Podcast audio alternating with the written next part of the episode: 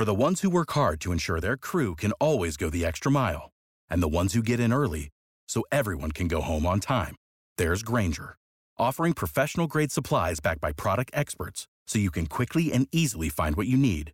Plus, you can count on access to a committed team ready to go the extra mile for you. Call, clickgrainger.com, or just stop by. Grainger, for the ones who get it done.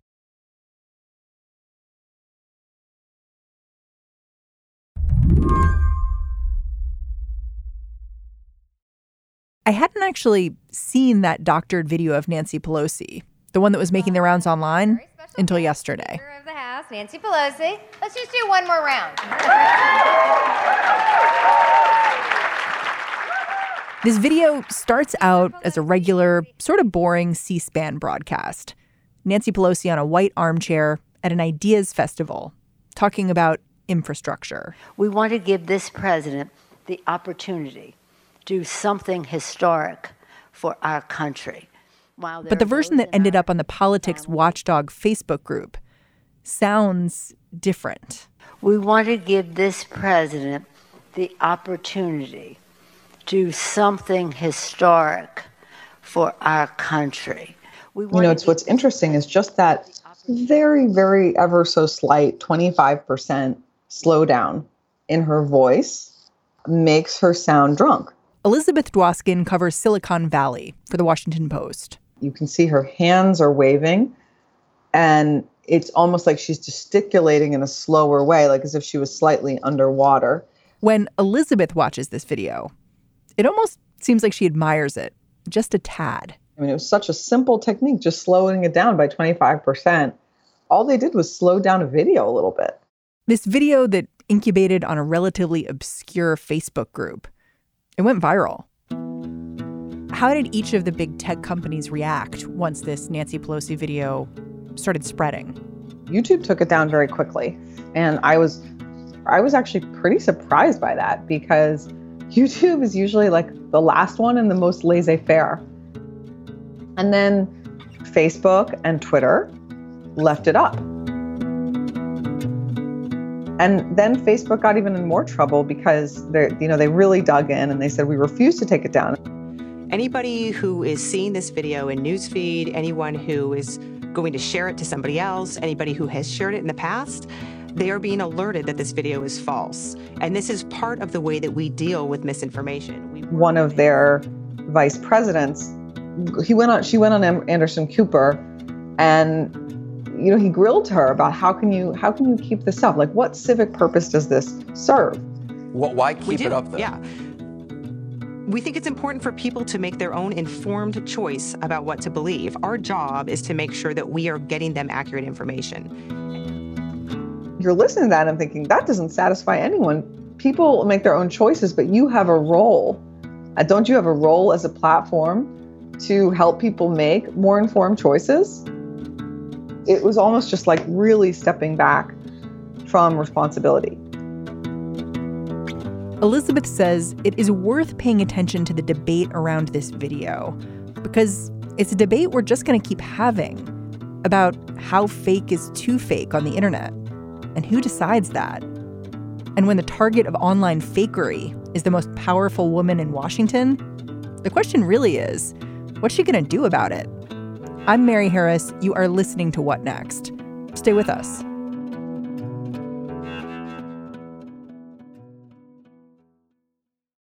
This episode is brought to you by SAP. First, the bad news SAP Business AI will not help you generate cubist versions of your family's holiday photos, but it will help you understand which supplier is best to help you roll out your plant based packaging in Southeast Asia, or identify the training your junior project manager needs to rise up the ranks, or automate repetitive tasks while you focus on big innovations. So you can be ready for the next opportunity. Revolutionary technology, real world results. That's SAP Business AI. I wonder if you think the reactions to this video show how Facebook's relationship with Washington, D.C. is changing. Because you did this really interesting reporting. You reported that this video came out, Nancy Pelosi was clearly really upset about it. And then Facebook kind of tried to make amends. Yeah. And when I originally saw this, I thought to myself, look, Nancy Pelosi is a very powerful person who gets attacked all the time. I was actually surprised by how deeply she was upset about this. And actually, she happened to be in San Francisco around when that was happening. And she spoke at the Commonwealth Club, which is like a local space where a lot of people come and do talks. And, you know, she was so angry. She was talking, she said, you know, I gave them the benefit of the doubt. I was giving them the benefit of the doubt on Russia, but clearly they I thought it was unwitting, but clearly they wittingly were accomplices and enablers of false information to go across Facebook. A. It really struck me about how when something affects you personally, it's so different from when it's abstract and it's not you. Hmm. And of course, Nancy Pelosi, she represents San Francisco. She's in the heart of the tech area. And so I just wonder if you're at Facebook and you hear her making these comments about you like what do you do next? Yeah, and it's it's it's been such a sea change because you know Facebook and Google were last cycle were some of the biggest donors to her campaign. Zuckerberg, I think, personally contributed in in 2014. So you know all the I mean we see all the candidates are coming to Silicon Valley for money, and all the presidential candidates as well. In fact, the only one I think who isn't coming here, from what I've heard, or is coming less, is Elizabeth Warren and she's the one who's been most brazen in her criticism of tech and the you know the others the candidates you know the fact that they do silicon valley has so much money and that progressive democratic candidates get so much money from silicon valley it does it does seem like it's had an effect a tempering effect on what they can say but on another level that that seems to be changing very quickly. I mean you did this reporting that mark zuckerberg personally called nancy pelosi. Yeah and that you know, one of the things to know about Zuckerberg is that for years he really shied away from Washington and he left all that business to Sheryl Sandberg. So in the company, even though they've been referred to as co CEOs, they're not co CEOs. Zuckerberg has the power. But the way that they divvied up responsibility is sort of is sort of Sandberg was business and the risk to the business. She dealt with risk. Things that Zuckerberg didn't want to think about. What Zuckerberg wanted to was wanted to think about historically is the future of the business, the new products, the acquisitions, the world domination, Oculus, world domination, growth. But the fact that he called Pelosi, I think it really shows that people, you know, at the staff level, they've been trying to communicate about this incident, and Facebook wants to share its position. And inside, by the way, Facebook is, I would say, in some ways, evolving its position. And we can talk about that. But you know, publicly, they've sort of said we're not going to take down this video. But inside, there's a lot more deliberation going on. And you, you can really see how they know how angry Pelosi was and how this became very personal. Hmm. Was Nancy Pelosi asking them to scrub the video? She was. She said, you know, people came out and said, well, what if it was Mark Zuckerberg? Would, you know, it was Mark Zuckerberg being made to seem drunk. Would people take it down? And now there's actually a video circulating where uh, people have actually made a video of Mark Zuckerberg where you know, he's talking about taking people's data. People are already trying to test that that premise. Imagine this for a second. One man with total control of billions of people's stolen data, all their secrets, their lives, their futures. This deep fake of Mark Zuckerberg is still up on Facebook's platforms. The video of Pelosi is harder to find, but it's out there.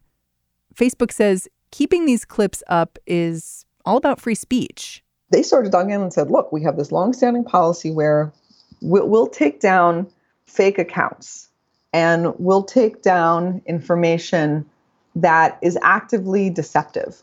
Okay, so that seems like this video was actively deceptive, but their argument is if it's not technically breaking our rules, if it's a person who earnestly was trying to publish a political viewpoint, but was using a deceptive, false information to publish that viewpoint, well, that's just, you know, that's the same as, you know, yellow journalism. You know, people should be able to publish their false viewpoints as long mm-hmm. as they meant them earnestly. But what you see is that a lot of these people in our, you know, a lot of people in the po- American political system, you know, they believe false stories. They feel very passionate about them. And Facebook has said there, people have a right to believe false information. And what we'll do in that case is we will contract and hire third party fact checkers. And Pelosi hates how Zuckerberg is handling this, right? Like she's not returning his call. Yeah, she doesn't want to take that phone call. She doesn't want to have that conversation. I think even though many, many people, and even in the highest levels of Congress, are asking them to take it down, you know, they they've publicly really dug in and said we're not changing our policy on false information. And you know, the reason for that it, it goes much deeper than this. It has to do with how they look at 2020 and what their problems could be there. And they said, look, if we're if we're going to take down false information, we're going to be totally accused of being biased. And we're going to be complete I mean, think about how much false information flies around during a presidential election. Think about if they took that on. It would be a task they would fail at. That's what they know. Even if we set ourselves up to take it down, we would be accused of bias because people, every, no matter what both sides would say, you're taking down more content from one side than the other. And they wouldn't do it well because then they would be in a position of fact checking everybody's statements and they, they would fail. So they're going to fail whether they leave it up or take it down. But I think the publishers of the New York Times would say, like, welcome to my job every day. I have to decide what I put in and what I don't because I'm responsible and the New York Times doesn't have a third of the world's population on its platform every month. With all its products come together, because now we're not even just talking about Facebook. Remember, they also have to police Instagram and they have to police WhatsApp too. There's no number of gatekeepers that the company can ever hire to do a good job at that, and that's that's reality. You said there's this argument going on inside the company about how much to do in these circumstances. Tell me a little bit about what that looks like. There are, of course, people within Facebook who just felt very uncomfortable that the platform was used to spread this type of video. And they also know that they messed up. They know that it's not an ideal situation if a video reaches more than 2 million people even before they have a chance to fact check it. Again, they're, they're using third party independent fact checkers. By the time the fact checkers get to that, by the time they put up the notice, and by the way, the notice we know doesn't say very strongly, it doesn't say this is false. The notice just basically says click here for additional reporting on this. And so they also know that that is like that is like the pun the punishment doesn't fit the crime. Like you're like, okay, here's this totally blatantly false video, deceptively altered. And they're just saying, click to the right, you know, a tiny little a button you can click on that says click here for additional reporting by fact checkers it was really interesting when I was doing some reading on this video and what had happened. I found an interview Nancy Pelosi had done back in April. So before this falsified video came out, it was with Kara Swisher. And she seemed to really duck the idea of congressional responsibility here. She's framed it as a choice Facebook would have to make. And it made me wonder if anyone in Washington has the stomach to do anything here yeah, I mean, even Pelosi herself, it's almost like she's saying she wants Facebook to take it down and do something. And she's so upset that they didn't do it on their own because she doesn't want to do it for them. She's not willing to do it for them. And maybe that's also part of the fact that the House is going to be doing all these hearings.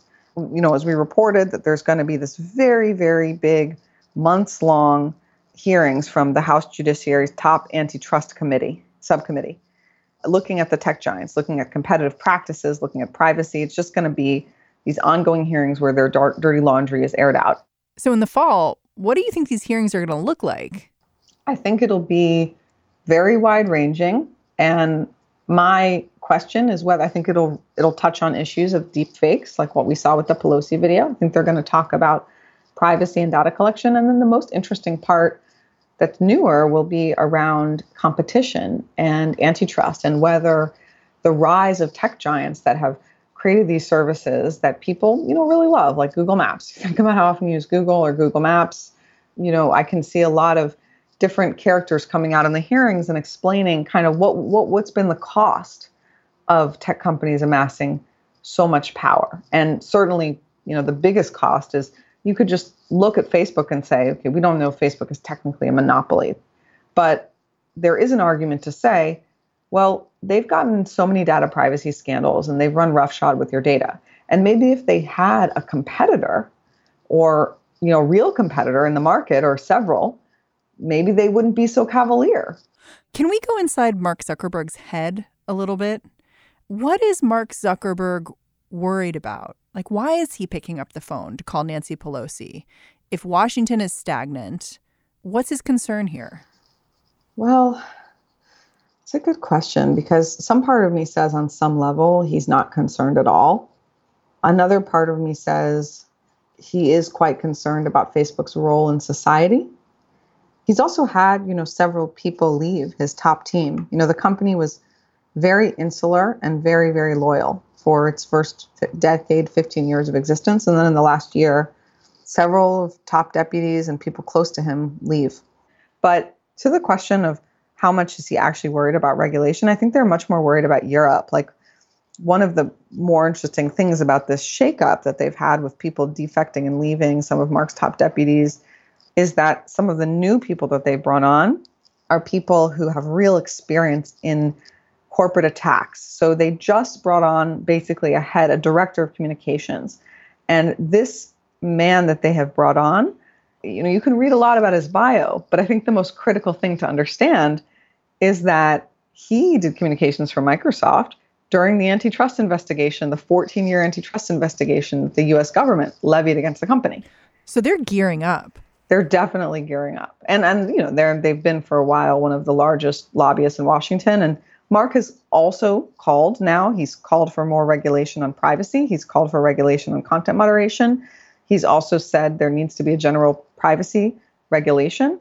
But you can see that probably, you know, behind the scenes, it's what we're learning. They're they're working hard to shape the terms of that regulation in a way that's favorable to them.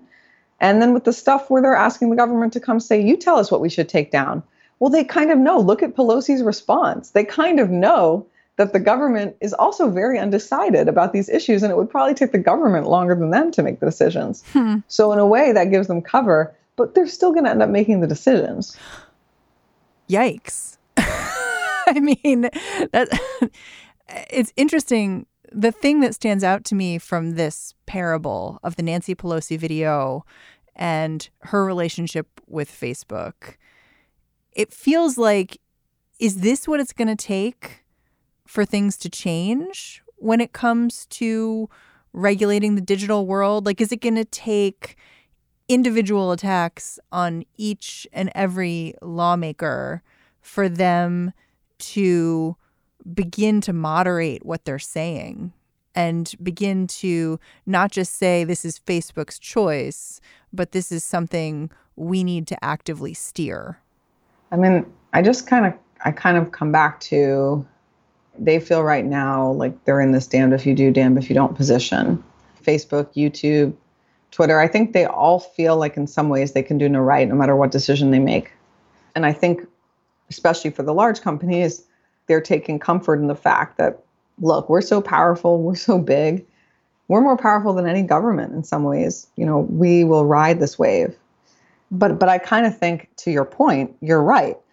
Pelosi's very mad, but if you asked her, would you would you regulate Facebook to take down fake news or not? What would she say? Would she still be willing? She's asking them to take it down. She's saying she thinks that they should. She says, I think they should make the decision. They made the wrong call. But that's really different from saying, me as a lawmaker, I would force them to make the call that I want to make. We should have legislation. She's not saying that. She's just pouting. she's angry. But, you know, she's not, she's the most powerful woman in politics. She could also say other things like, I'm going to introduce a bill that makes tech companies do this. Yeah, she's got the big gavel. Yeah, she has more than just expressing anger. So you know, maybe I think your your point is right that you know she's not taking Zuckerberg's calls. She's acting very angry, but maybe they also know that she's not willing to force them. You know, and even so, it would take a long time in Congress, if at all, to force them to do anything. But I think they probably know too that maybe it's more bark than bite. Elizabeth Dwoskin, thank you so much for explaining all this to me. My pleasure. All right. Have a good day. Thanks. Elizabeth Dwoskin is the Silicon Valley correspondent for The Washington Post.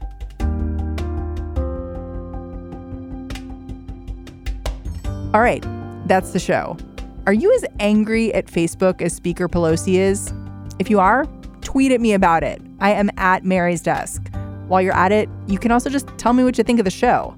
What Next is produced by Mary Wilson, Jason DeLeon, and Ethan Brooks. I'm Mary Harris. We are going to talk to you tomorrow.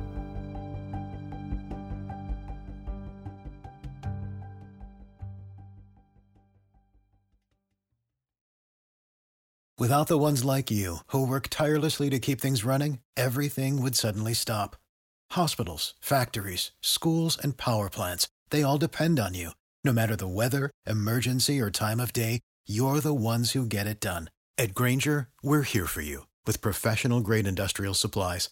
Count on real time product availability and fast delivery. Call clickgrainger.com or just stop by. Grainger for the ones who get it done.